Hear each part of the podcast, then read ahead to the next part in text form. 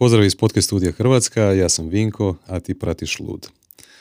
Podcast koji ti pomaže da definiraš za sebe što je uspjeh, te kako da ga ostvariš. Danas je preko puta mene Tanja Hrvatin Šimičić. Jesam dobro izgovorio Tanja? Šimičić. Mhm. Aha, Šimičić, to je istarski. Ma, Šimičić, je u redu. ovaj, Tanja, hvala ti što si prihvatila moj, moj poziv. Evo, imali smo malo sreće pa smo se uspjeli naći, ti iz Istre, ja iz uh, Zagreba, uspjeli smo se nekako naći ovdje. Uh, povezalo nas je nešto zanimljivo pa ćemo pričati kasnije o tome, ali ajde uh, prije nego što krenemo na neka konkretnija pitanja, jel bi mogla objasniti slušateljima tko si ti, s čim se baviš i tako dalje. Može. E, I meni je drago da si me pozvao i stvarno se veselim i jako sam uzbuđena.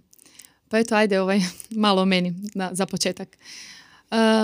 moj put je onako pomalo neobičan. Ono, nije se dogodio dan kada sam, kada sam ja rekla ja ću se baviti odgojem, već je započeo kada sam imala negdje 18 godina, kada sam se sama suočila s nekim izazovima, a to je bila trema od javnog nastupa i evo me u javnom nastupu na fakultetu. E, ta se trema dogodila odjednom i naglo i tu sam potražila pomoć e, psihoterapeuta. Ja sam inače jako proaktivni tip koji ne prihvaća da je ovako kako je, već može bolje. I tako sam i tad vrlo rano krenula na psihoterapiju. I, uh, I dan danas sam na psihoterapiji, tako da taj put osobnog razvoja nije stao i vjerujem da nikad neće stati jer uvijek imamo još i uvijek imamo prostora za biti bolji. No kako sam ja razvijala sebe, tako sam sve više imala potrebu uh, pomoć drugima da isto, da im bude bolje. I uh, najviše tada sam bila uh, na fakultetu rani predškolski odgoj i zapravo sam se htjela usmjeriti na djecu jer sam htjela da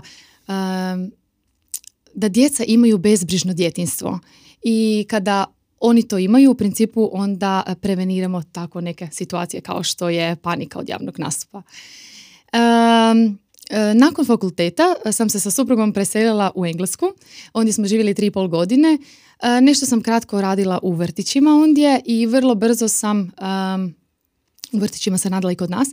Ali ondje sam vrlo brzo shvatila da želim mijenjati život tog jednog djeteta, tog jednog roditelja, a ne poučavati. I nakon što sam postala majka, taj svoj porodiljni sam iskoristila da upišem edukaciju jedne od najpoznatijih obiteljskih terapeutkinja na svijetu, Chloe danes. I nekako to me onda potaknulo da krenem raditi jedan na jedan s ljudima. Nekako vrlo brzo se iskristaliziralo da su to roditelji i djeca. U principu moj rad, to kad sam rekla da je neobičan put, je započeo i prije toga. Jer ja sam na Instagramu uvijek dijelila iskustva i znanja o odgoju. I ono, ja se šalim i kad me nije pratio nitko. ja sam pisala i pisala i pisala i u principu nekako su ljudi sami tražili, ok, treba nam još. I onda je došla ta potreba, ok, treba mi nešto, neki program gdje ću ja govoriti više, da im dam više. I eto, tako je onda nastao moj prvi e-book i savjetovanja i program i tako dalje. Hm. I naravno, uh, uh, uz to sam polagala i neke druge kraće edukacije poput uh, Positive Discipline i RIE pristup, a sada sam u, u dvije škole psihoterapije, dječja psihoterapija i tjelesna, tako da evo, ta psihoterapija se uvijek nekako provlači kroz sve i zbilja uživam u tome mm. maksimalno. Super. Često, često se znamo na podcastu dotakniti teme ovaj, pa kao, pa kako je moguće da za vrijeme formalnog obrazovanja nismo učili o tome.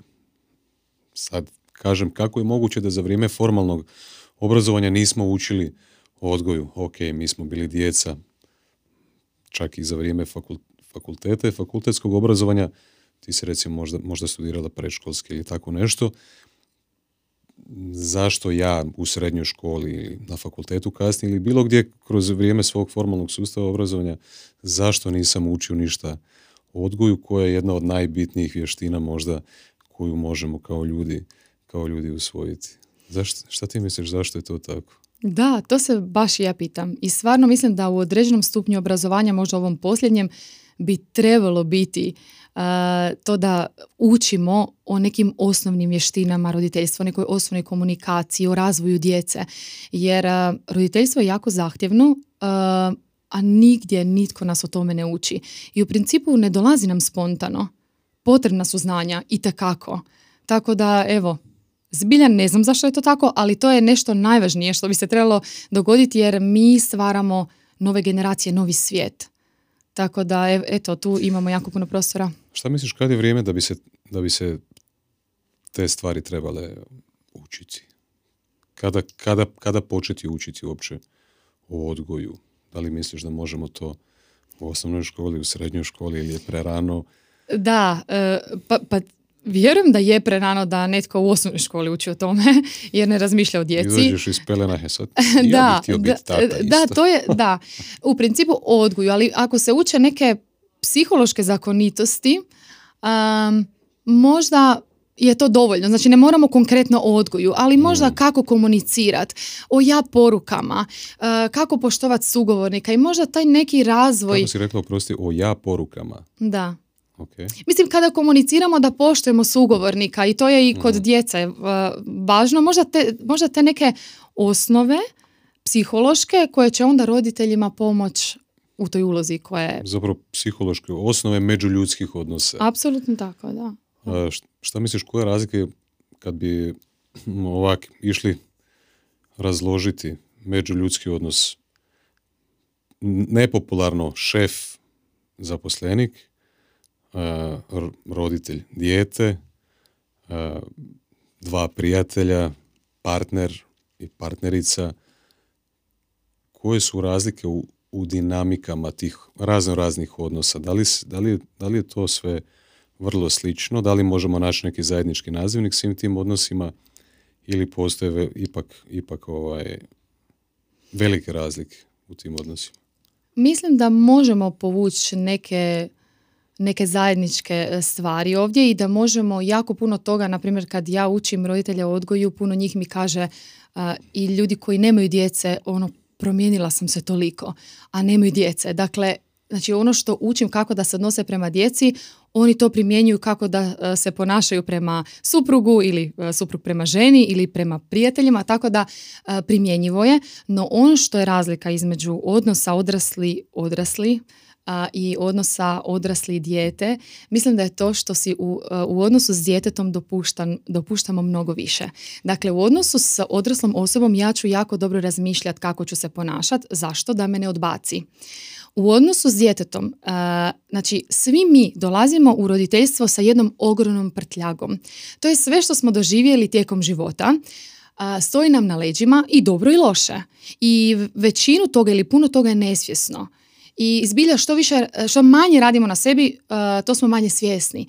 I uh, je, um, da, znači, uh, htjela sam reći da kada um, Znači, da, u tom odnosu s djetetom u principu, znači imamo tu prtljagu koja nam nesvjesno utječe na naše ponašanje, ali i dajemo si oduška zato jer je dijete uvijek tu i ono nas nikad neće odbiti. Znači, ako ga ja istučem danas, on će me dalje voljeti najviše na svijetu. Ali ako istučem prijateljicu, ja nju više neću imat. I to je ta razlika što, da, možemo mi znati o komunikaciji više ili manje, ali ja ću se jako, jako dobro ću se kontrolirati u odnosu s tobom, a možda u odnosu s djetetom baš i neću, jer on će uvijek biti tu slabiji od mene, znači neće mu udariti natrag i uvijek će me voljeti. U principu ta bezuvjetna ljubav. I to mislim da je možda glavna razlika tih odnosa. Da. Nekad bi šefa istukao, ali ne smijem. pa, pa što, ne smiješ. Ali onda dođemo kod kuće. Da, i onda do, dođemo doma i onda možemo sve to što nam je možda tijekom, što nam se nakupilo tijekom cijelog dana i tijekom cijelog života, e, dođe dijete i djeca nas u principu trigeriraju najviše tamo gdje imamo prostora za rast. I onda mm. puknemo na njima jer možemo. nekako sam primijetio po dosadašnjem iskustvu životnom da ljudi koji imaju, na engleski se kaže, razvijeni tu vještinu people skills. mm komunikacije, davanja feedbacka, uh, postavljanja granica u odnosima s drugim ljudima i tako dalje, uglavnom da, da odu dalje u životu i da postignu nekakve bolje rezultate i budu uspješni u životu. kada, bi, kada bi sad razgovarali o nekakvim alatima koje najbitnijim alatima koje bi roditelj mogao imati u svom arsenalu. Kako bi, kako bi bio kvalitetni roditelj i kako bi zapravo kroz svoj odnos sa djetetom odgojio što kvalitetniju i uspješniju mladu ili jednog dana zrelu, zrelu osobu. Koji su to alati? Šta misliš koji su najbitniji? Kako bi ti to po prioritetima složila? Ja bi rekla dvije stvari, a to je empatičko reflektiranje i postavljanje granica djeci. Kad kažemo empatičko reflektiranje, tu, uh, tu mislim na, na ovaj emocionalni dio koji se odgoju vrlo često zapostavlja. Svi mi želimo da su nam djeca jako pametna, upisujem ih na aktivnosti, uh, ono, samo da dobije pet i, i on će biti uspješan. U principu dokazano je da je emocionalna inteligencija jednako važna kao i logička. I, uh, i kad govorimo o empatičkom reflektiranju, možda i, i šire od toga, mislim na uh, prihvaćanje emocija djece i reflektiranje istih. Dakle, da ne moramo mijenjati iskustvo djeteta. Kad se osjeća kako god se osjeća, da prihvatimo da se tako osjeća i što nam je teže prihvatiti njegove emocije, to znači da mi imamo neki issue, znači nešto što mi moramo proraditi i vrlo često se dogodi da nam ljutnja djeteta predstavlja jako velik problem, a to je često zato što je nama bila zabranjivana. I u principu, znači, taj alat da, da kako god da se dijete osjeća, da smo ok s tim. Znači, u redu je da si tužan, u redu je da si bjesan, u redu je da si ljut.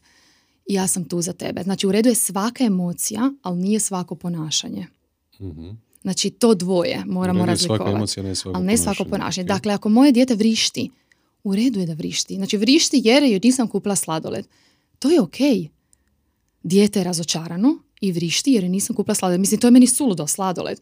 Ali kad znaš o razvoju mozga i da oni vrlo lako upadnu u taj primitivni dio gdje nema kontrole, gdje nema logičkog razmišljanja, onda mi je ok da ona vrišti zbog tog sladoleda, ja prihvaćam to vrištenje, ali neću možda dozvoliti da me udara tada ili da, ne znam, baca stvari. I sada tu dolazimo do granica, to mislim da je drugi alat, ali to su baš onako široke teme čak, a, to je e, postavljanje granica određenim ponašanjima. če, mislim da se danas e, roditelji vrlo lako upadnu u zamku tog svjesnog roditeljstva, kao žele žele, želimo poštovati djecu, ali onda uh, upadnemo u popustljivost. Jer mislimo da ako dijete plaće, jer sam postavila granicu, ako se baca, ako vrišti, ako je ljuto, kao da ćemo ga oštetiti. I onda se dogodi da ne postavimo granicu jer želim da je moje dijete sretno, ako je sretno je uspješno. Tako da tu vidim da je puno prostora postavljanje granica ponašanjima i na koji način i u skladu sa dobi i uskladiti očekivanja i uh, prihvaćati emocije, da dijete zna da je dobro kakvo god da je. Znači ja tebe prihvaćam kakav god da jesi i postavljam granicu ponašanju koje nije ok. I tada smo mi vođa. Tada smo mi vođa koji poštuje. I tu se onda dijete može razviti onako u mentalno snažnu osobu. A onda je i uspješna i fizički čak zdrava zdravija i tako dalje, tako dalje. Ja bi još nešto spomenula osim kako si rekla, empatijsko... Empatiško reflektiranje, uvažavanje emocija, uvažavanje, validiranje emocija, kako god nazvamo. To je drugačiji naziv, uvažavanje da, da, emocija, ok. Šta bi još osim, osim toga i osim uh, postavljanja granica rekla da je bitan alat uh, koji roditelj ima? Uh, rad na sebi. Je li to alat? Može biti. Može biti. rad na sebi. Rad na sebi jer uh, roditeljstvo je jako, jako, jako teško. Ako gledamo na dijete, ja bih rekla kao na neki objekt kojeg sad treba, mi njega trebamo oblikovati. uh onda se borimo s djetetom. A ako smo u roditeljstvu usmjereni više, ja kažem da treba više raditi na sebi nego na djetetu. Dakle, više, ako imamo određeno neki problem, dijete se ponaša ovako ili onako, trebamo se vratiti sebi. Ok, ok. Što ja tu radim? Kako ja mogu promijeniti svoje ponašanje i svoje bivanje s djetetom da se to promijeni? Kako ja mogu se više povezati s njim? Kako mogu bolje postaviti granice? Možda zašto mene to trigerira? Zašto mi je to teško? Onda ćemo doći do toga da nam možda treba psihoterapeut. jer mislim u mom životu je psihoterapija kao osobna higijena. Znači kao kad ako te boli ruka ili ram ideš doktoru, tako čim imam neki izazov, psihoterapeut je tu. I zbilja želim da se u našem društvu to iznormalizira. Jer psihoterapeut je zanimanje kao i liječnik, kao i bilo što drugo i, i trebamo znati za što on služi i da se tamo ne ide kad ne funkcioniraš, nego u principu kad, kad, kad te nešto muči ili kad može nešto bolje.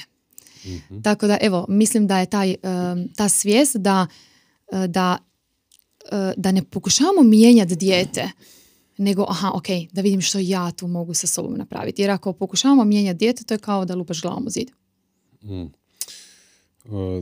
vrlo mi je interesantno, recimo, kad, kad, kad govorimo o djeci, ovaj, često u društvu se može čuti ono, e, ma isti sam pristup imao prema i prvom i prema drugom djetetu, isti odgoj, sve sam im isto dao i tako dalje. I na kraju ovo drugo dijete je ispalo puno lošije nego što je ispalo prvo dijete. Mhm. Zašto se to tako dogodi? To je, zašto, to je zato što se mi ipak uh, rađamo sa određenim genetskim zapisom. Znači, mm postoji tu i temperament i ono što nosimo uh, genetski, a onda na to dolazi odgoj i okolina. Uh, I da, nije svako dijete isto i ne, ne, ne možemo prema svakom djetetu postupati na jednak način. I to često kažu tako neki ljudi koji prate nas, e, edukatore, kao kako vi možete dati savjete kad nisu sva djeca ista. No to su bazični principi. Dakle, poštovanje, ljubav i granice, to ide isto za svu djecu. E sad, kako će za koje dijete trebati? Je li jedno emotivnije ili više introvert i treba mu više pažnje, više, više tvoje prisutnosti i tvojih živaca, ajmo tako reći, neko dijete treba više granica jer je jako živo. Znači, prilagođavamo pristup, ali u bazi su granice ljubav i poštovanje. Tako da zato i sad, znači može biti jedan događaj u obitelji ili može biti obiteljska dinamika tijekom godina i na jedno dijete djeluje na jedan način zbog određenog temperamenta, a na drugo dijete na drugi način. E sad, ja mogu razviti jedan problem, moj brat može razviti drugi, a situacija je ista. Znači, stvar je samo kako smo mi odreagirali na nju. Isto tako kad kažeš jedno je dijete ispalo dobro, ajmo reći jedno ne, ili vidiš mene su tukli pa sam ispao dobro, pitanje je što je to dobro. Jer za mnoge e, znači oženio se, ima dobar posao, on je super. Moja mama, moja mama kaže, završio je faks. Da. to je jako bitno. Koliko si ti, da, ono što ja u odgoju, zašto najviše na emocijama radim, jer o, emocije su sve. O mhm. tome kako si ti, znači kako se ti osjećaš, to, to je tvoj život, je tako? Znači tvoj je mhm. život zbroj svih tih pojedinih trenutaka, kako si ti u njemu. Nekoliko imaš novaca, mislim sve, naravno to je isto tu, ali kako, koliko nas, evo primjerice, ja mogu zbog određenih trauma napraviti perfektan biznis, imat novaca, sve super, ali ja to radim da bi dokazala da, da vrijedim tamo jednom tati i jednoj mami. I nikad nisam sretna i dalje radim i radim i radim i još i još i još i vidi je kako je uspješna. Koja super trauma, I, vidi, bogatio sam se. Da, ono vidi je super, odlično, sve je dobro, a u principu uvijek stoji nisam dovoljno dobar. Tako da je pitanje što to znači ispod dobro ili nije ispod dobro. Osim ovoga što si spomenula, uh, genetski zapis, ovaj, jako je bitno, pretpostavljam onda i na koji način će određeno dijete reagirati na određene događaje da. iz okoline, jel tako? Da. Jel, sada se, da se dogodi nešto u ovoj prostoriji gdje nas sa troje sjedimo, očito bi ti na jedan način reagirala, ovisno o svojim uvjerenjima, o svojim stavovima, vrijednostima koje njeguješ u životu, odnosno na Antona, mene ili tako dalje. Ovaj, tako je očito i, i za djecu i to isto treba, treba uzeti u obzir. Da.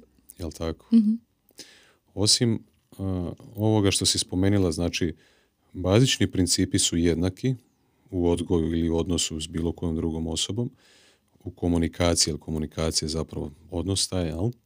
najvećim dijelom taj odnos. A, ako sam te shvatio do sada, znači jedino ako su principi bazični jednaki, jedino s čim mi možemo ovaj, varirati a, je količina nečega.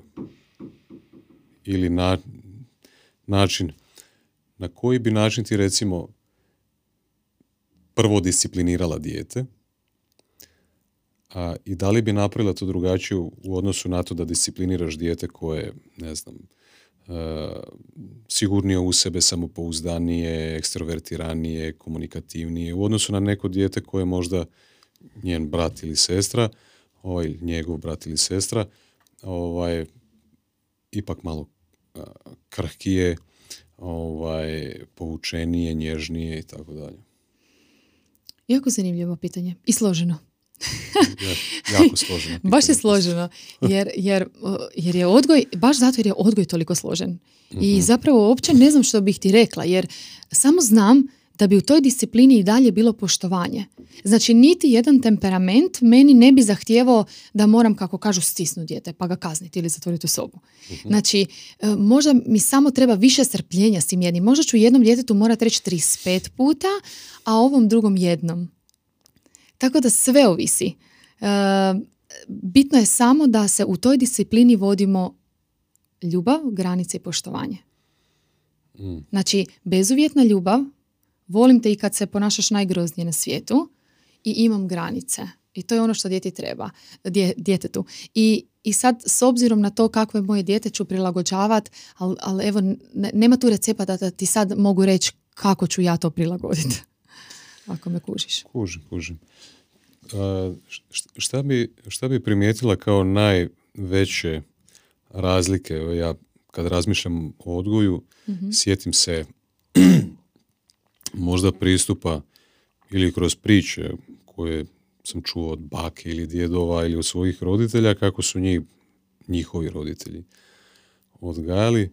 A iz mog iskustva meni se čini da je to išlo ono od super discipline, strogog e, pristupa, odgoja prema nečemu sad možda danas kad smo mi postali roditelji ili možda naša djeca kad postanu roditelji, čini mi se da ide sve nekako u, kako si ti rekla, popustljivost.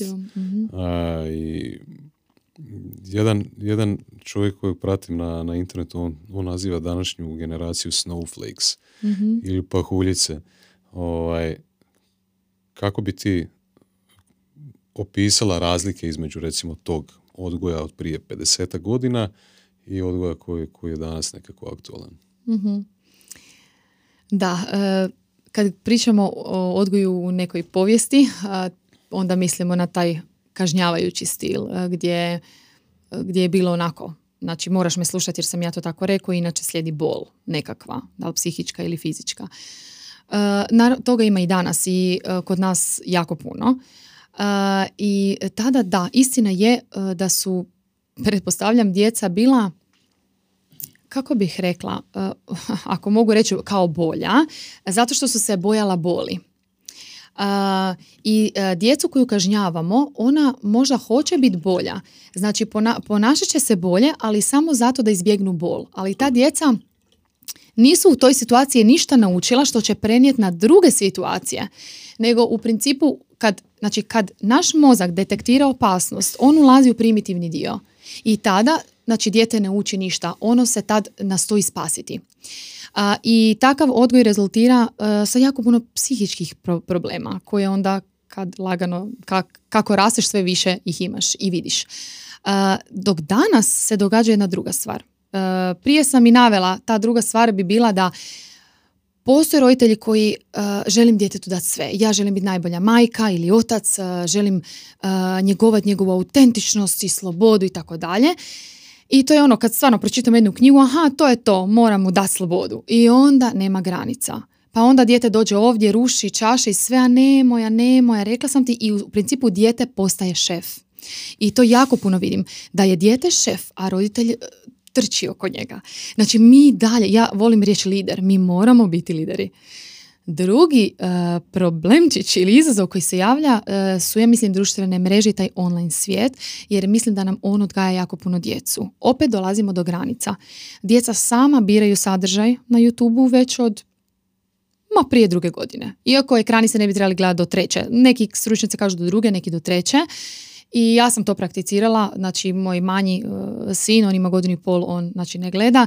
Uh, starija djevojčica nije gledala do druge, dru, dvije i nešto godine.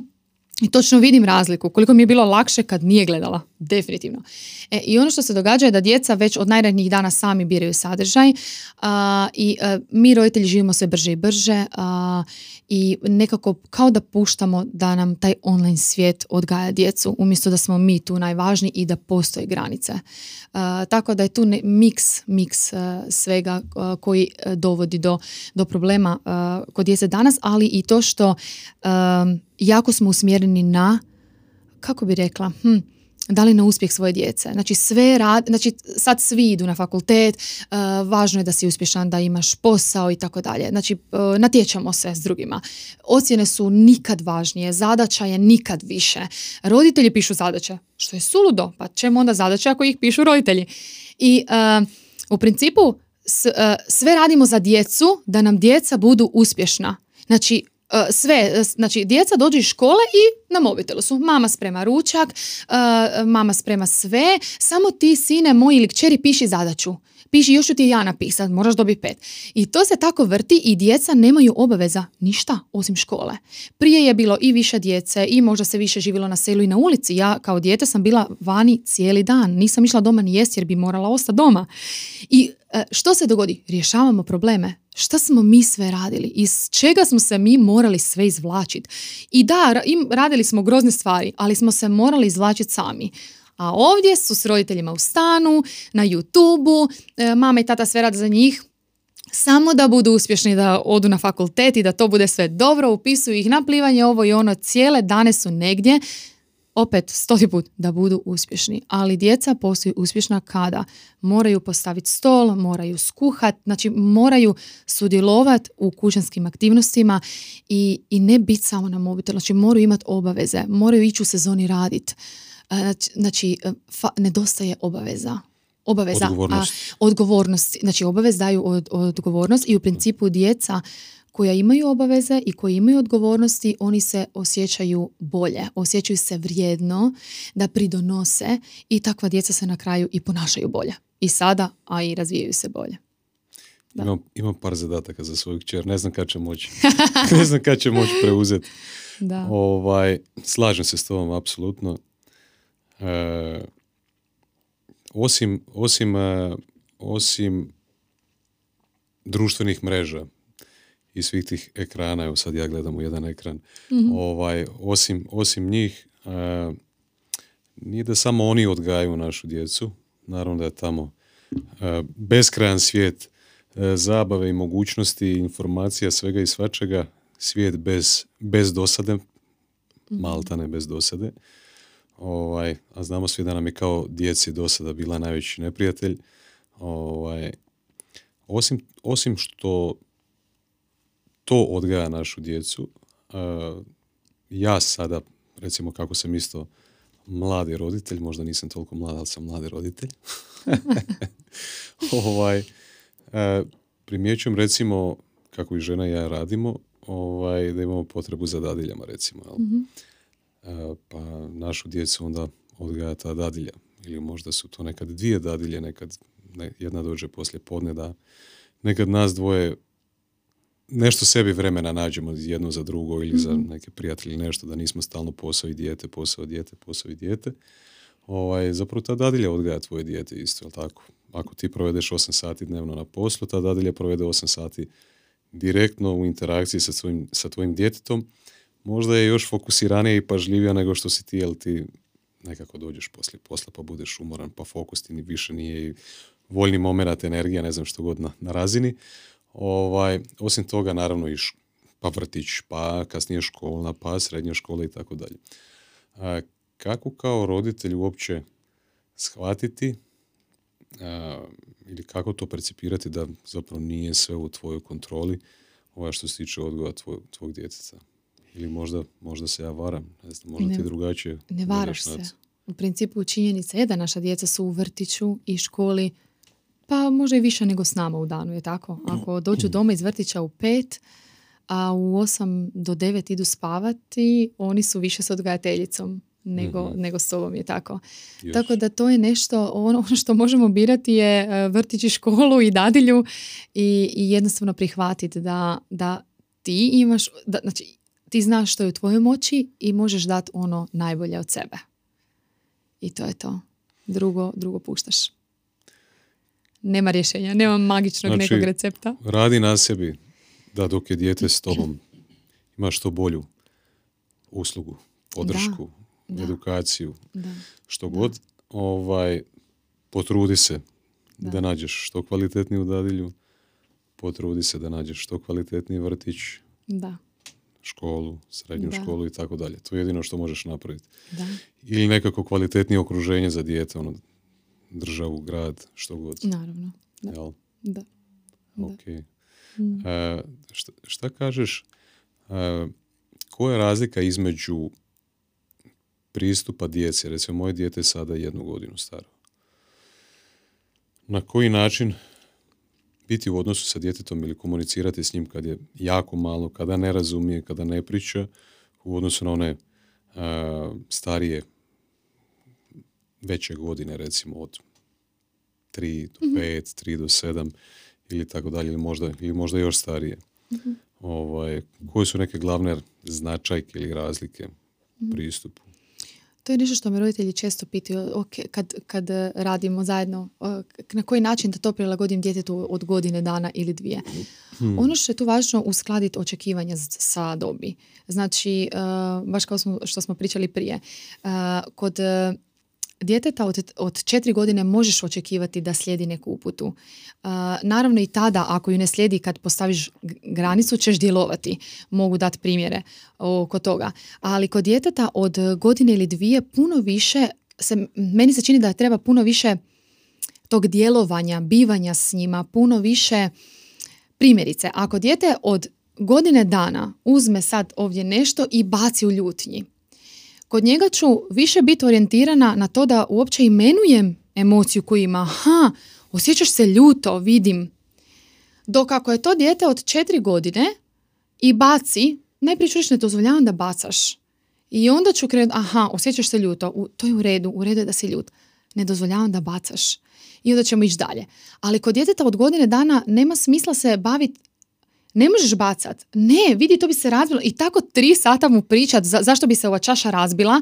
Možda ću i reći, ne možeš bacat, to, to bi se razbilo. Ali ne se bavi toliko time koliko više da ja sa sobom namirim dijete, da ga umirim. Znači, on je sad izvan sebe, on je toliko mali, te njegove reakcije su a, toliko impulzivne i ja sam tu da se dijete umiri preko mene. Naravno, isto to, i tu sam da se dijete i od šest godina umiri preko mene, jer djeca zbog razvoja mozga se ne mogu umirivati sami. Dakle, naj, i to je najgore što se događa kada, je, ro- kada dijete učini nešto što ne bi trebalo. Onda se mi naljutimo i onda je dijete malo iznad sebe. I tu roditelji nastavljaju biti grubi ili pošalju sobu ili prestani plakat ili izvoli, reko sam. A dijete se ne može umiriti svoje tijelo bez nas. Znači, mi mu trebamo uz pomoć nas umiri svoje tijelo i onda u životu tako umiruje sam sebe. Jer smo mu mi pokazali njegovom tijelu kako se umiruje i onda to dijete odrasta i tako može umirivati sam sebe. Kada se to ne dogodi, onda se dogodi evo panični napadaj od javnog nastupa. Znači jer nije bilo nekog da pomogne tom djetetu da umiri sebe uz pomoć njega i onda u životu može umirivati samo, sa- sa- samo sebe. I mnogi od nas imaju problem. I zato su tu i anksioznost i svašta nešto jer ne možemo sa svojim emocijama. Tako da, ka- kažem, znači uz mi smo tu kao pomoć za umirenje i djetetu od šest godina, no kada se radi o malom, malom djetetu, onda je tu puno manje objašnjavanja, puno manje riječi i kažem, neću se baviti time što je on nešto bacio, nego ću više, aha, osjećaš se ljuto, jer on prvi put, znači on osjeti tu emociju i ono ne zna št- što je to. Kad ja kažem ljutnja, aha, on sad dobiva poveznicu riječ ljut i stanje u svom tijelu. Aha, to je prvi korak da se uopće kasnije regulira ili ti ponaša bolje. Znači što mi više postupamo tako da, da i još sam htjela reći, znači i ok, ako on to nešto baca, ja ću ga umirit i isto tako ću, ako nastavlja bacat, maknut ću to nešto što baca. Ne mogu očekivati od djeteta od godine dana da on prati moju uputu. Znači, kažu da otprilike do treće godine dijete ne može slijediti u, uputu uvijek, pogotovo kad je uznemireno. Nemoguće. Zato ako baca čašu, maknut ću je. Znači, ne očekujem, ne peckam po prstima. Ne može to. Znači, ja sam tu da vodim tebe. Znači, ti se ponašaš kako ja ne bih htjela ja ću postaviti granicu, validirat ću emociju. U, redu je da se osjećaš ljuto, ne dozvoljavam da to radiš i maknut ću to nešto ili ću maknuti svoje dijete. I e, kažem, kad je manje dijete, puno je više tog djelovanja. Kad je starije dijete, možda je više te granice e, razgovora, ali s manjim puno, puno, puno više e, prisutnosti bivanja i umirivanja. Puno više. Hmm. Znači, kod mlađe djece je izuzetno bitno i to emotivno stanje roditelja, jel tako? Da. mislim, Ti nekakvi neverbalni signali, neverbalna komunikacija roditelja sa djetetom ovaj, i zapravo taj trening umirivanja, rekla si tijelo na tijelo, da, da. Ovaj, da pomogneš djetetu da se vrati nazad u ravnotežu, da se da. vrati u balans. Da, čini mi se kao da ponekad e, roditelji očekuju djeteta od godine dana kao da ima šest. Pa sad, evo primjer, ako me djete od mhm. godine dana udari po licu, evo to, to, to moj sin radi. I uh, ako, uh, znači ako, pošto ima godinu dana, ja ću maknuti ruku, tu ruku, znači za, zaštitit ću sebe. Vjerojatno ću reći ne želim da me udaraš. I stisnut ću ga, ako je, znači vidjet ću zašto je on to uradio. Uh, moj sin to radi jer je uzbuđen. Znači mi se gledamo, jako je sretan i paf po licu. I onda ćeš, uzbuđen si, da, ja ću ga stidnu, znači zaštitit ću sebe, te ruke ću nekako, uzbuđen si, da, uzbuđen si. Znači ja sad njega učim kada im, znači sad govorim kao da sam on, kada imam to stanje u tijelu, ja sam uzbuđen. I onda mogu reći uzbuđen sam. Znači učim ga što može umjesto da me udari. Neću se baviti tri dana, ne smiješ me udarati, to me ne boli. Znaš, uh, boli me i sad ja kao glumim da plaćem i tako dalje. Kad to radimo, dijete još više udara. Zašto? Pa zabavno mu je. Dali smo mu svu pažnju svijeta. Dakle, ponovno sam ja to bila kao vođa. Znači, ne dozvoljavam da me udaraš, ali ja sam tu da te vodim. Vidim što je iza tog udaranja i vodim te. Kod djeteta od šest godina, ako mene moje dijete od četiri, evo, ajmo reći četiri, moje dijete, ako me udari, postavit ću granicu, ne dozvoljavam da me udaraš. Čini se da se osjećaš jako ljuto. Možeš to i to. Uvijek, uvijek preusmjerim što može. Ako je ljuta, neću samo reći, ne možeš me udarati, to me boli, kako te nije sram, ništa takvo, nego ću, aha, osjećaš se ljuto, udarat me ne možeš, ali vidi, možeš ovo, možeš uzeti ovaj jastuk i stisnuti ga jako. Znači, da ta ljutnja izađe, što ona može. I onda se tu povežemo se. Znači, izbaci tu ljutnju na neki način i povežemo se. Znači, ja sam, ja vodim i ovo starije dete i ovo mlađe, ali nekako ne znam da li, da li se osjeti ta razlika kod mlađeg, da je malo manje očekivanja, više vođenja, još više vođenja i više namirivanja. Ono, vraćamo se u basic. On ni ne zna, dijete od godine ili dvije te ne udari zato što je zločesto, nego ima impuls u tijelu i ne zna šta će s njim. I što je najbolje, meni je najzanimljivije da roditelji kažnjavaju djecu za ta neka ponašanja. Kad ima tantrum, kada ih udari u ljutnji, kada kaže nešto ružno ili bilo što god, a isto i mi radimo. Koliko puta se mi ne, ne ponašamo najbolje jer nas nešto muči. Primjerice, na poslu me neko razljuti, dođem doma i pregovaram, uh, prigovaram mužu šta je ostavio onu torbu tamo. svaki dan ju stavi. Uopće torba nije problem. Ali izmaltretiram ga sat vremena, ga ne pustim na miru zbog nečeg drugog. I sad, ako si sretnik pa imaš muža kao ja, on će vidjeti što je iza tog ponašanja i, i doslovno će me namirit. Znači vidjet ćeš što iza. Ali ako ne, onda će ti daj, odi i tako dalje i tako dalje. I tako i dijete. A, a, znači, ne očekujemo od sebe da se kontroliramo, ali očekujemo od djece. Oni još manje mogu, jer njihov mozak nije razvijen do kraja. Zato što god najgroznije da tvoje dijete radi, uvijek moramo imati mantru, ok, on je samo dijete, ja sam roditelj i ja sam tu da ga vodim. Znači ja sam tu da ga vodim, da postavim granicu, uvažim njega kao osobu, uvažim emociju i postavim granicu. Da. Fantastično. ovaj, ovo, što, ovo što si malo prije spomenula, kako očekivati od djece da budu emotivno zrele kad mi odrasli nismo emotivno zreli? Da. E, pogotovo kad se u trenucima možda ili u periodu nekog povećanog stresa, povećane aktivnosti e, osjećamo prazno, e, možda i anksiozno, stresno, svakako nekako. Ovaj, naravno da onda naš nekakav threshold, kako bi ne znam, nazvao to drugačije na hrvatskom, e, za emotivnu kontrolu je sve manje i manje, jel tako? I onda možemo sami sebe dičiti, dičiti se sami sa sobom i smatrati kako smo mi ovaj, zreli, kako imamo veliku emotivnu kontrolu, onda dođe jedna takva glupost koja nas izbaci, izbaci iz takta ovaj, i uđemo zapravo u konflikt ono dok si, dok si rekao sekunda zbog, zbog neke gluposti. E, ovo mi je bilo interesantno što si spominjala da nikad nisam o tome razmišljao na taj način da zapravo kad dijete osjeti nekakvu senzaciju u tijelu, što je, možemo nazvati emocijom ili nekakvim osjećajima, ovaj, da smo možda mi ti koji dajemo imena tim emocijama i možda na taj način ovaj, stvaramo toj osobi neku buduću... Emocionalnu inteligenciju, doslovno. Emocionalnu inteligenciju, da. Da. I sposobnost samoregulacije. A ona, re, samoregulacija kreće, znači prvi korak je imenovanje emocija. Da dijete mm uopće nauči. Vrlo često se djeca susreću samo sa emocijama tužan i ljut.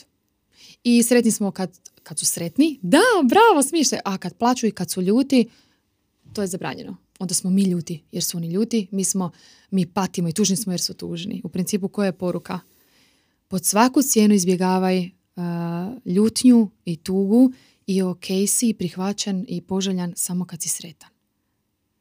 Tako da ono što ja u svom odgoju i što poučavam druge, što radim je da, da, da smo ok sa svim emocijama. Ako je moje dijete razočarano, tu sam. I ništa ne mora mijenjati. Ono kad sam rekla o empatičkom reflektiranju i o svim tim emocijama, ja volim primjere, jel može? Primjerice, dvije djevojčice su vani i sad jedna želi biciklo od druge. I plaće, jako plaće zbog toga, jer je ova ne da. I roditelji često, ali vidi, ali tvoje je, vidi ima zvono, vidi ovo, vidi ono. Ma nebitno je. Budi uz tu emociju. Želiš bicikl od nje i ona ti sada ne želi dati. Da, teško ti je. Tako bildamo kapacitet te djevojčice. U životu što god joj dođe, mislim što god, ali da, ona će, aha, ja mogu s tim. Jer je jednom mama vjerovala da ja mogu s onim ili tata. Znači, možeš s tim da ne dati. Teško je. Užasno ti je teško i vidim. I to je ok. I onda, nakon što sam ja to validirala, prihvatila, bila svjesna s tom emocijom, dopustila tu njenu tugu, ljutnju, što god je, onda sa sljedeći korak mogu dati. Želiš ti možda onaj romobil? Znači, ok je ponuditi naravno nešto drugo, pa i ako sam ja tužna će mi suprug reći, ajmo na večeru, ajmo, naravno. Ali ne, ne, ne pošto poto pokušati riješiti tu emociju i na taj način zapravo bildamo um, kapacitet za emocije, kapacitet za nošenje sa stresom. To je ono, ono što, što djeci treba. Nama svima to treba. I totalno sam možda otišla u drugom smjeru, ni ne znam sad više koje pitanje tvoje bilo, ali nadam se, nadam se da, smo par pitanja, da, bilo više toga. Odgovor, svašta nešto. Da. E, šta bi rekla, na koji način djeca uče? Pa onda pretpostavljam da tako i odrasli uče na, na taj način. Na koji način djeca, djeca uče? Da. da li uče primjerom da. od roditelja, da li oponašaju roditelje, da li mhm. oponašaju nekog drugog iz svoje okoline, ne, ne mora biti samo roditelji. uh I da li postoji možda neka razlika između načina na koji uče djeca u odnosu na odrasle? Mislim da odrasli, kod djece definitivno oni uče našim primjerom. Znači što vide. Ali ne samo što roditelji znaju govori djeci nešto što oni uopće ne rade. Znači djeca uče tako da osjete naše bivanje. Primjerice, ukoliko se ja zbog nekih određenih iskustava iz djetinstva ne volim fizički kontakt, bojim se tog, tog dijela i ne ulazim u zagrljaje, moje će dijete to upijat. Iako ja možda nisam ni svjesna toga. Moje dijete to upija. da možda nije dobro ulaziti u taj fizički baš kontakt, prisnost. Tako da na taj način djeca uče. Znači ne samo što mi kažemo, a, najviše zapravo kako, baš to, kako bivamo s njima. I ono što sam, htje, želim se nadovezati na ono prije, ne želim da roditelji misle da se da je dobar roditelj onaj koji se kontrolira uvijek, e, odnosno koji nikad nije ljut. I najgore je zapravo, sad mi smo to sve naučili, pročitali smo jako puno knjiga, položili razne tečajeve, ok, ja sad bijesna sam na dijete, bijesna sam, ali postavljam granicu i smješkam se. Ne. Znači, uh, važno je tu, znači prvo, isto emocijama ga učimo da pokazujemo i mi svoje. Samo što je sad razlika da nećemo iskaliti emociju na djetetu, nego ćemo biti primjer kako se mi nosimo s tom emocijom. Pa ću, na primjer, ja kad sam baš jako, jako, jako ljuta, baš bijesna, ja zbilja, ako sam negdje kraj kauča, lupim, jako sam ljuta. I lupim tom rukom, jer mi treba mi taj impuls. Jer ako ga ne izbacim, izbacit ću ga na, na njima. Znači i onda tu moje dijete, baš vidim ja na svojoj e, kćerci koliko je to njoj ok. Ja mogu biti užasno ljuta, ja pokažem to. Užasno sam ljuta, užasno, ne mogu. Ali nisam nju poslala u sobu, rekla je ružno, nemoguća si, ništa me ne slušaš. Ljuta sam jer to radiš, ljuta sam. Ali primijetiš da je ljutnja moja. I tako ju isto poučavam primjerom. Da, imam ljutnju i pokazat ću je. Ili kad plaćem isto, ali ona ostaje moja. Neću povrijediti drugu osobu jer sam ja ljuta. Mislim, možda ću je nekad i povrijediti pa ću se ispričat i time isto pokazujem što? Da ćemo svi griješiti u životu, ali da je važno popraviti stvari. Dakle, nikad ne tjeram svoje dijete da se ispriča nekom jer je srušilo djevojčicu neku ili jer je nešto uzelo ili nikad. Nikad. Nego ja svojim primjerom tako što se ispričam njoj kada nisam ok. Primjerice, kod mene se dogodi ljutnja. Izlazimo, često kad izlazimo negdje van. E, I sad dolazimo do toga kako zapravo naše stanje utječe na odgoj. Vratit ću se u doba kad sam, kad sam živjela u Engleskoj. Znači nisam radila, samo sam završavala tu edukaciju i izlazim sa svojim djetetom van iz stana. I kako ono, trebaš uzeti ovo, ono, uglavnom jaknu, tamo je zima. I, i postanem ljuta. Baš sam vrlo često sam primijetila da odjednom sam bijesna, izlazimo van i bijesna sam i naravno da sam onda hladna prema njoj. Ajde, daj, ajde, jednostavno sam ljuta. I onda sam na psihoterapiji naravno to išla rješavati i dođem do toga da ja sebi trebam postaviti pitanje što meni sada treba. I onda sam došla do toga da osjećam da mi je previše, da sve moram sama. I u tom trenutku ja više ni nisam ljuta, jer sam dala sebi ono što mi je možda u djetinstvu trebalo. Znači, to je, ok, što meni sada treba? Aha, znači, to je to. To je ta neka, možda neki teret koji sam nekad nosila, sada ga ne moram. Sada mi samo izlazimo van iz stana, a ja sam bijesna. I u tim trenucima kad sam tako hladna prema njoj, kada ja dođem k sebi vidim, u, nisam baš bila ok. Nije da vičem, nije da kažem, ali znam biti e, ono, hladna u toj ljutnji, naravno, mislim, pa tko nije. I onda kažem, znaš, oprosti, prije sam baš bila čak ni ne znam imenovati joj to, pa izmišljam, hladna sam bila, malo sam bila gruba. Jesam, ha? Oprosti, baš mi je bilo teško i ne želim pričati s tobom tako. Drugi put ću pokušat udahnut, izdahnut i reći da, ljuta sam i pokušat ću se ponašati bolje. I idemo dalje. Mm. Evo, i to, je, to su sve ti primjeri kako djeca uče.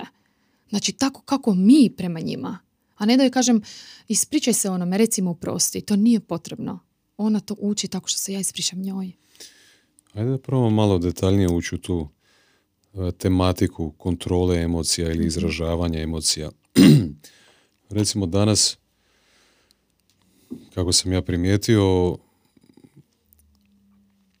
što je osoba uspješnija, čini mi se da, da ga se tako oslikava kao neku osobu koja ima taj kapacitet napraviti prostor između podražaja iz okoline i svoje reakcije na taj podržaj. Čak se govori da je osoba uspješnija, da se, tako, da se izrazim s tim terminom, ako, ako može napraviti što veći prostor vremenski između tog impulsa i svoje reakcije i još čak i racionalno donijeti odluku kako će reagirati mhm na to što se dogodilo. mm Znači, s jedne strane govorimo o tome šta se događa sa ljudskim bićem kada na taj način ide kao amortizirati ili čak ne pokazati, ne izraziti svoju emociju u odnosu na ovo kad si malo prije pričala kako je poželjno svom djetetu dati prostor da izrazi tu emociju, da je osjeti, da bude s njom i tako dalje. Nisu li to kontradiktorne stvari? Sad, recimo, kako bi se to dijete jednog dana ponašalo da je u nekom poslovnom okruženju, na sastanku sa ne znam, svojom upravom i sad to dijete nekakav menadžer u nekoj firmi i sad je njih sedmero tamo na sastanku. Nemamo, nemamo li istu potrebu i kao odrasli ljudi izraziti tu svoju emociju, a ne uzatomiti? Me razumiješ što Da, imamo. I izrazit ćemo je na prihvatljiv način. Znači, to neće biti na sastanku, ali možda će biti doma. Znači, tu je, ta, ta emocija je dobro da izađe van. Na bilo koji način. Možda ćeš slikat, možda ćeš crtat, možda ćeš pjevat u autu, a možda ćeš zbilja uzeti jastuk doma i onda zamisli da je to šef i stiskat ga. Mislim, e, dobro je da emocije izađu. Ono što je kod djece stvar je da e, je dom e, izvrsno okruženje za to. Dakle, ako da, znači dom je sigurno mjesto gdje oni mogu izraziti svoje emocije i ukoliko ih ne dozvolimo da se izraze, oni se ne mogu razvijati na zdrav način. I u principu opet dolazimo do toga da je emocija ok, svaka, ali ponašanje nije ok. Pa možda ćeš i ti imati emociju na tom sastanku, ali koje ćeš ponašanje izabrati. A dom je sigurno mjesto da dijete izrazi svoju ljutnju na prihvatljiv način. Je tako, Neće, nećeš da udara tebe, ali može jako plakati možda lupat nogama jer je ljuto ili se bacat po kauču. I u principu djeca su izrazito emocionalna bića. Znači oni imaju puno više tog impulsa i oni nemaju još samo kontrole. I ok je da izbace znači tu emociju van, odnosno da, da ju mi, da, to, da, da možemo biti s njom. A, kako odrastaju, oni definitivno uče gdje mogu to izraziti, gdje ne mogu i na koji način. Znači, sigurno neće moje dijete kojem ja dozvolim da izrazi ljutnju, e, neće sad, ne znam, lupat o namještaju trgovini jer sam mu dozvolila da lupa nogama o kauč jer je bilo ljuto. E, znači, ako nešto takvo pokuša, negdje vani, postoji granica. To tu ne možeš raditi. Naprimjer, moje dijete zna vikat u restoranu, jako je nešto ljuto, tužno i, i jako je glasno. Kažem, vidim, osjećaš se jako ljuto, ali tu nije dozvoljeno vikat.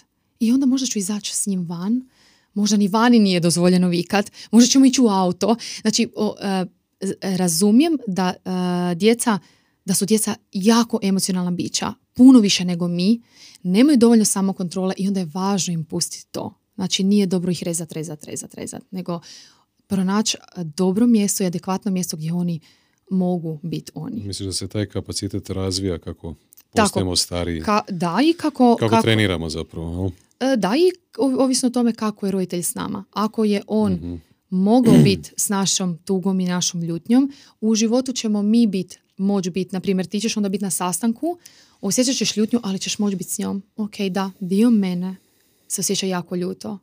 Dio mene može dalje. Mhm. A kada se nije dogodilo to u djetinstvu, kažnjavan si bio za tugu, ljutnju, bilo što, onda ćeš poluditi na sastanku i poslaćeš šefa k vragu i tako dalje, tako dalje. Zašto? Mhm. Jer nisi uspio ovaj, nisi naučio samokontrolu. Nisi naučio kako biti sa svojom emocijom, a da te ona ne preplavi.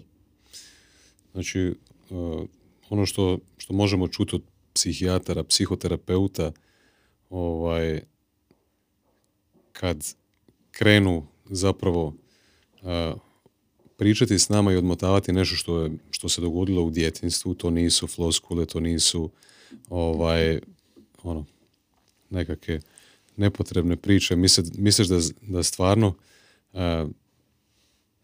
ono što nosimo danas sa sobom u odrasloj dobi je u velike povezano s tim šta se događalo u našem djetinstvu, kako smo mi bili kondicionirani, kako smo reagirali na neke određene, određene stvari, događaje i da se tu mogu tražiti uzroci mm našeg današnjeg ponašanja. Da, i možemo utjecati na jako puno toga. U psihoterapiji u principu možemo stvoriti, znači, mislim, postoje brojna istraživanja koja dokazuju to da iskustvo u djetinstvu doslovno mijenjaju gene, odnosno utječu na to kada će se i kako određeni geni aktivirati.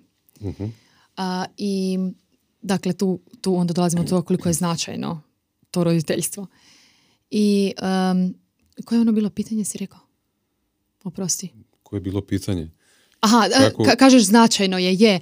je. znači, istraživanja to potvrđuju. I to sam htjela reći da u psihoterapiji u principu mi u tom odnosu stvaramo nova iskustva. Znači, svako iskustvo u djetinstvu stvara određeni, ajmo reći tako, put u mozgu.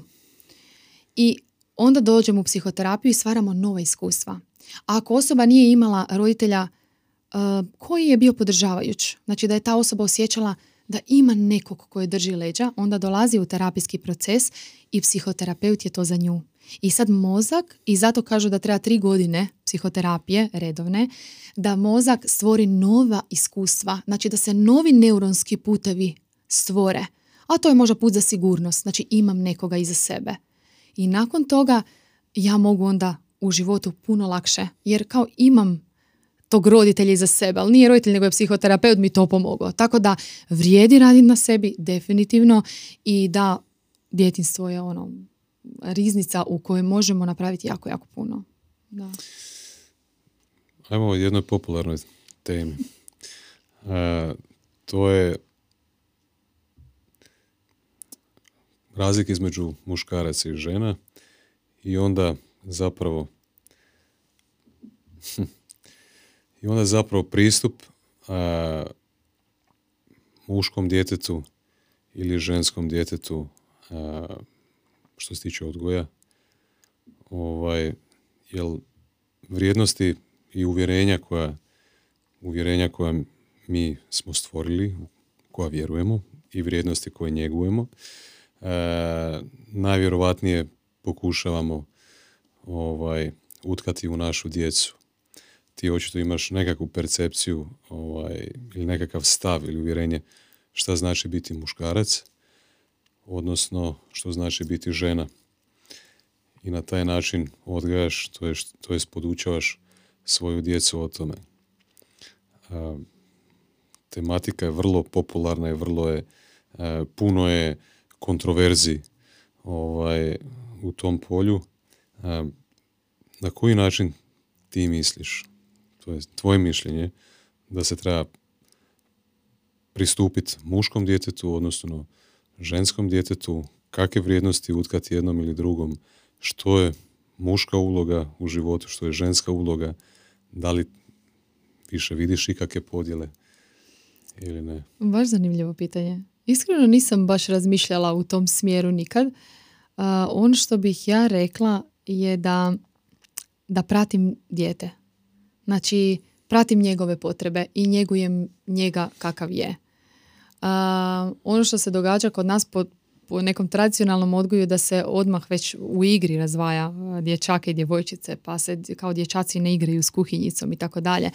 Gdje roditelji zaboravljaju, zaboravljaju da je ta igra usvajanje određenih vještina koje nemaju veze sad sa muško-ženskim principima. Znači, dijete do kuha razvija, dječak koji se igra da kuha, razvija svašta nešto što, što nema sad veze sa time da li će on biti muškarac ili neće biti.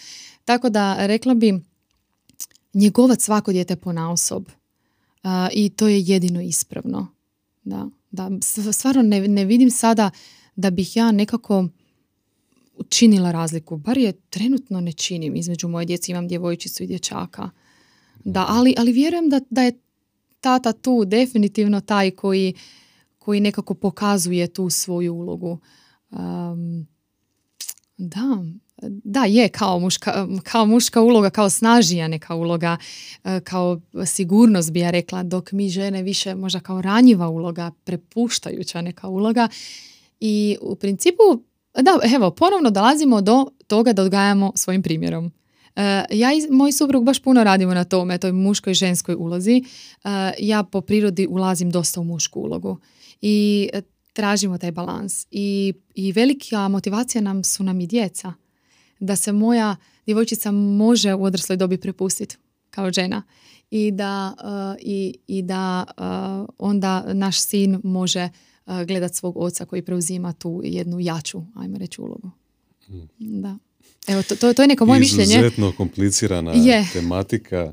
Općenito između nas odraslih ne možemo se dogovoriti šta su muške uloge, šta su ženske uloge. uloge. Mislim da smo ovaj, pobrkali lončiće da se često muškarci osjećaju a, loše zato što možda ne žive ono što ih je neka prijašnja generacija učila, možda žene se osjećaju loše zato što nisu jednake u nekom segmentu u polju života kao, kao i muškarcima, a onda opet su zbunjene zato što možda očekuju od muškarca da bude čvršći, da bude ovakav, da bude onakav, tako da je tu puno ovaj, to je podcast sam za sebe, samo, samo ta Da. tematika, definitivno. Definitivno. Definitivno. E, šta bi ti rekla, šta znači kvalitetno provedeno vrijeme sa djetetom? Kako bi, kako bi ti to vrijeme opisala? To je vrijeme u kojem pratiš dijete, a, u kojem si svjesno s njim. Znači da nema distrakcija i da si s njim u igri ili nečemu što ono želi. Kvalitetno provedeno, vri- provedeno vrijeme može biti i da a, ja i moje dijete gledamo zajedno crtić. Evo, to je mojoj kćerci ono nešto predivno. Da sjedim s njom i da gledam crtić. Znači nema to da sad e, treba biti priroda ili nešto. Bilo što što a, daje povezanost tebi između tebe i tvog djeteta i da si prisutan. I tu opet dolazimo do onog empatičkog reflektiranja i prisutnosti da vidiš aha, to želiš, to te veseli. Aha, želiš da se igramo s lutkom, vidim, aha, kažeš ovo, aha, osjećaš se tako. Znači da smo baš tu za svoje dijete umjesto da namećemo. Ajmo sad ovo, ajmo ono, a ne, a to se ovako, to se onako, nego baš da smo prisutni sa svojim djetetom tu. Evo, samo Mm. prisutnost. Samo To nam je prisutnost. danas podosta teško. Što je teško, Da. definitivno. Teško i ovisno o tome koju prtljagu nosimo iza Jasno. sebe i backpack, ali uh, sve ovisi od pojedinca do pojedinca. Neki roditelji se bez problema igraju, uh, neki roditelji malo teže, ali sve u svemu današnjica je jako brza i tu sad kad dolazimo do muško-ženskih odnosa, uh, ja se uvijek uh, šalim, ali možda ne treba to biti šala da žene bi trebale moći raditi samo četiri sata dnevno. Jer u principu danas živimo na način da Mislim znači da se neke žene ne bi složile s da, da, da, da, znam, znam. Da. Ja kao majka uh, koja radim jer želim raditi, znači Mhm. od doma radim, uh, isto radim više od četiri sata, ali želim reći nije lako. To, to želim reći tim majkama koje moraju raditi i koje ne moraju, lako, žele. da. Nije lako jer radimo jednako i mi i muškarci, znači svi i onda dolazimo doma i sve nas čeka kao da nismo radili. Znači čeka Mhm. nas kuća, odgoj i sve i, i to, je, uh, to je zahtjevno, definitivno. I onda tu još sad, ajmo mi staviti svjesno vrijeme provedeno s djecom. Kako kad trebamo napisati zadaću, spremiti ovo, uh, ručak, uh, kuću, teško. I onda tu na kraju i brakovi pate, jer nema vremena.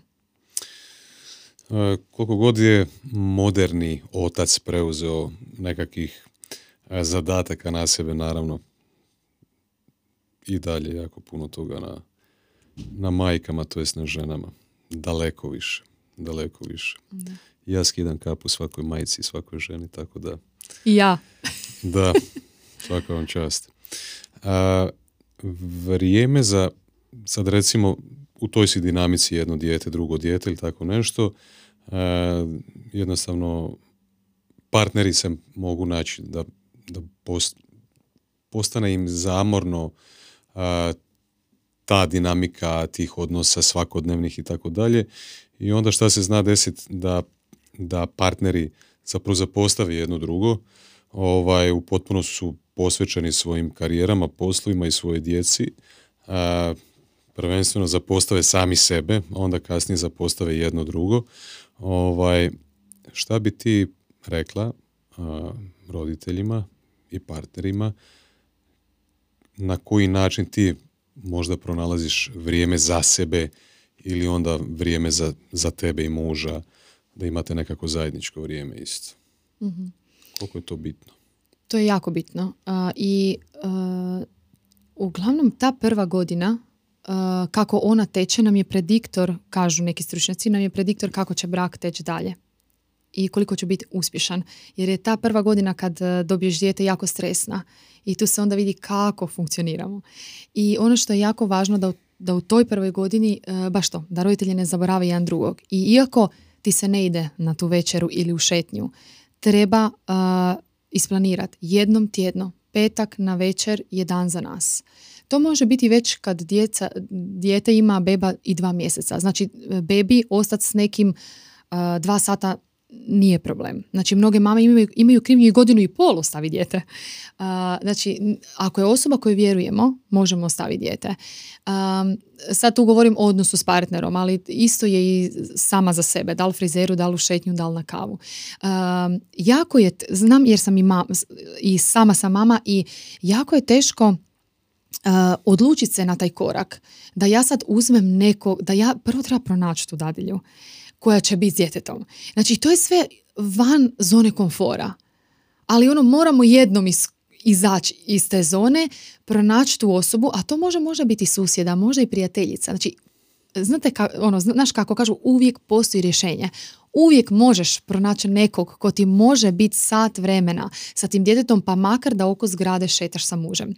Uh, isto tako i da ideš sama negdje. To je jako važno zato što ako nam se, ako nam se putevi u početku znači, dijele samo milimetar, kako vrijeme ide, oni se dijele sve više i više.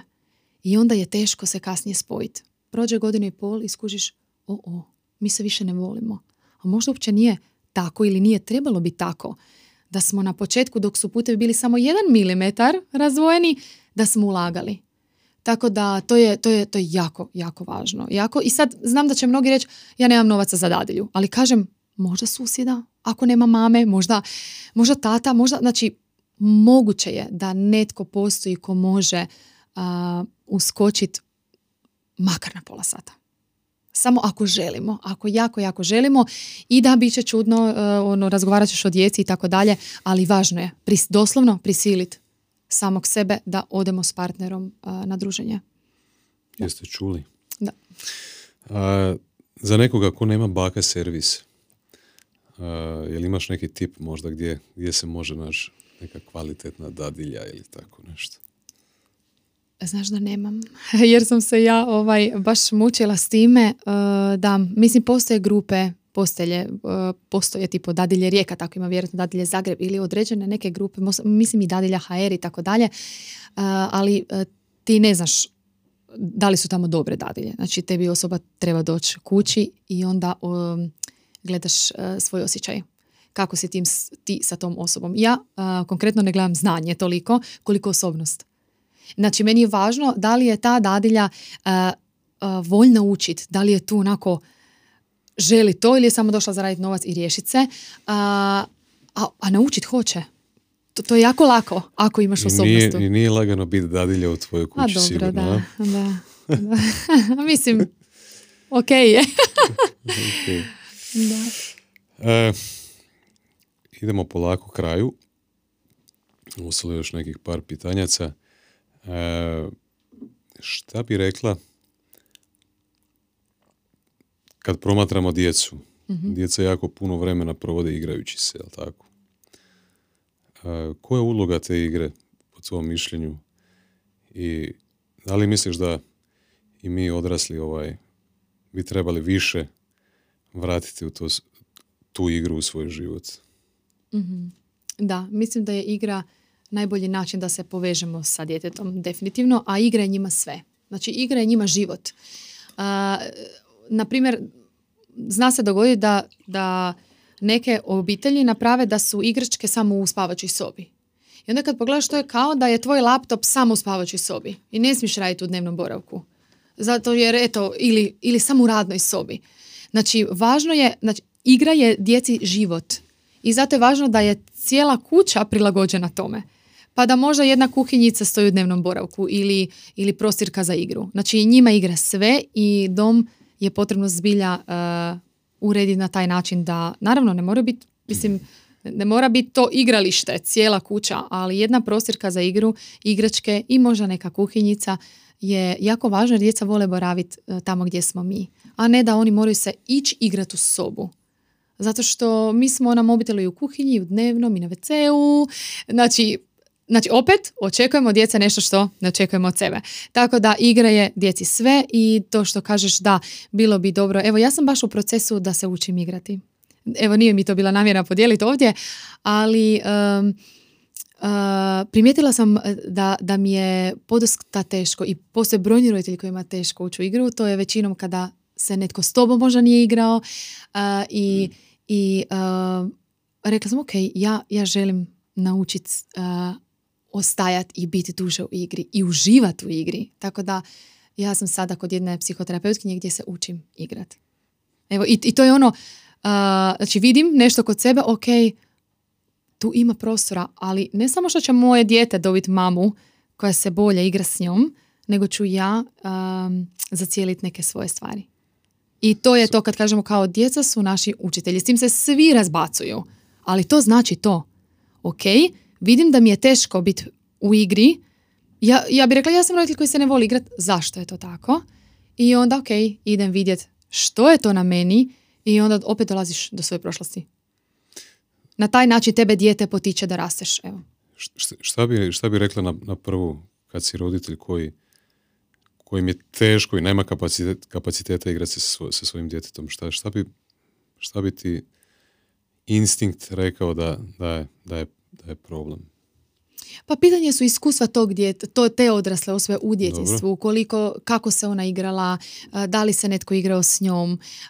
Vrlo često se ni ne sjećamo ničeg od toga, samo nam je teško. Možda je problem anksioznost, pa općenito ta osoba ne može biti prisutna. Mm. Ne samo u igri, nego nigdje. Tako bježi konstantno negdje. A, mm. a to opet dolazimo do toga, djeca su najveći pozivatelji da rastemo. Da. Kako ti radiš na sebi? O, spomenula si psihoterapiju. osim psihoterapije, imaš nekakve još načine za, za podijeliti možda sa slušateljima? Pa one svakodnevne prakse u smislu meditacije. Netko moli, netko meditira, netko vježba jogu. Meni, meni, taj, meni joga paše kao vježbe, doslovno vježbe, u kojima sam fokusirana na disanje. I to me baš stavi u balans. I, i, i kako je, i stvarno je tako, kako započnemo jutro, takav nam je uglavnom dan. Koliko, koliko smo mi ok sami za sobom i ako mi setiramo sebe ujutro, da li sa zahvalnošću možda? Ako tako krenemo dan, onda smo bolji svoje djeci sto puta. to su neke prakse uh, coaching, povremeno, psihoterapija uvijek, kažemo do 18. godine, sada sam i u školama psihoterapije, tako da i kroz te procese i recimo da je to to. Da. Ok. Zadnje pitanje. Ajde. Koji su po tebi glavni ciljevi odgoja, to jest roditeljstva? Šta ti želiš sa svim znanjem, sa svim iskustvom, sa svom voljom i predanošću za ovu tematiku koji je tvoj cilj kao roditelja, koji želiš ostvariti, to jest šta želiš za svoju djecu u konačnici jednog dana. Kako, izgleda vizija tog odraslog čovjeka koji je danas tvoje dijete? Baš lijepo pitanje. moj glavni cilj ti je da moja djeca budu sigurna. Znači da osjećaju da su ok sami sa sobom. Šta god da im se događa, oni su ok sami sa sobom. Znači može biti turbulentno, ali ja, ja bit će ok, ja sam ok. I tu opet dolazimo do te treme. On, on, onda nema prostora tom paničnom napadaju ili nečem jer ja sam u redu, ja sam siguran. A to se događa kad ako tijekom djetinstva osjeća da je sigurno. A manje osjeća da je sigurno ako ga roditelj kažnjava. Ili pak ako je roditelj potpuno ga zanemaruje, naravno ali ja nekako najčešće pričam o tom odgoju ili popuštanja bez granica ili kažnjavanja, jer je nekako to najčešće ovi e, slučajevi zanemarivanja i tako dalje e, je možda više za psihoterapiju i tako dalje, ali da, nekako ovaj, da se ponašam tako u odgoju da znaju da su voljeni kako god da je i da su dobri takvi kakvi jesu. To je meni, e, evo, sve. Jer, takvi, jer, jer uspjeh dolazi od tuda to si sam prije, prije rekao, uspjeh dolazi od toga kako se osjećaš sam sa sobom. Da, a, ne, mm. a ne da ih tjeramo da dobiju petice. Mm. Nema, nema u tome toliko uspjeha. Često razmišljam o tim temama, ovaj, jako mi je teško naći balans u svemu tome. Ono, dobar si takav kakav jesi, zašto onda radiš na sebi? Ili, da, da, da, da, da. Puno je tu nekakvih dualnosti i nekakvih dilema. Ali to, to je onda... e, Kako naći, znači prihvaćaš sam sebe, Mhm. zadovoljan si, ali ipak želiš napredovati. Treba naći balans tu i, i za sebe i za djecu, naravno, da. Da, možda tu dolazimo do razloga zbog kojih radiš na sebi. Jel radiš jer želiš napredak i voliš napredak Mhm. ili radiš jer nisi dovoljno dobar, jer osjećaš nije I dobro, to je- trebam to još, stoji, to nije stoji. dobro, trebam još. Tako da. Evo, možda je to neka Zašto onda htjeti više? Kako? Zašto htjeti više onda ako si zadovoljan s onim što je? Jer voliš više, jer želiš više. Ali, ali si ok, ok se osjećaš sa sobom sada. Znači ne, ne bojiš se, ne kriviš se. Nego, o, wow, Znači onaj, idem još, fora mi onaj je to. koji se dobro osjeća želi to dijeliti s drugima i želi Da, rasti. da, da. Stoji. Hvala ti na gostovanju, na vrlo ugodnom razgovoru.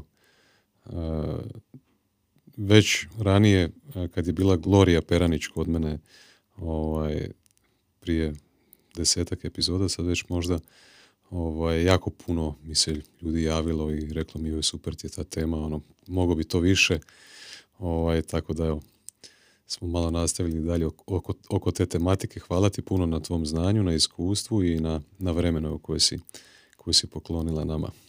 Hvala tebi, baš mi je bilo zabavno. E, hvala. E, znači, sljedeći video, pogledaj tu, nemoj spuštati ovaj YouTube. Ovaj, imaš Loot Clips kanal, pa pogledaj tamo neke kratke isičke nekog drugog podcasta, možda te zaintrigira, pa ostavi. Ovaj, posveti svoje vrijeme još nečemu. Zanimljivo. Hvala ti. Hvala tebi. Pozdrav. Pozdrav.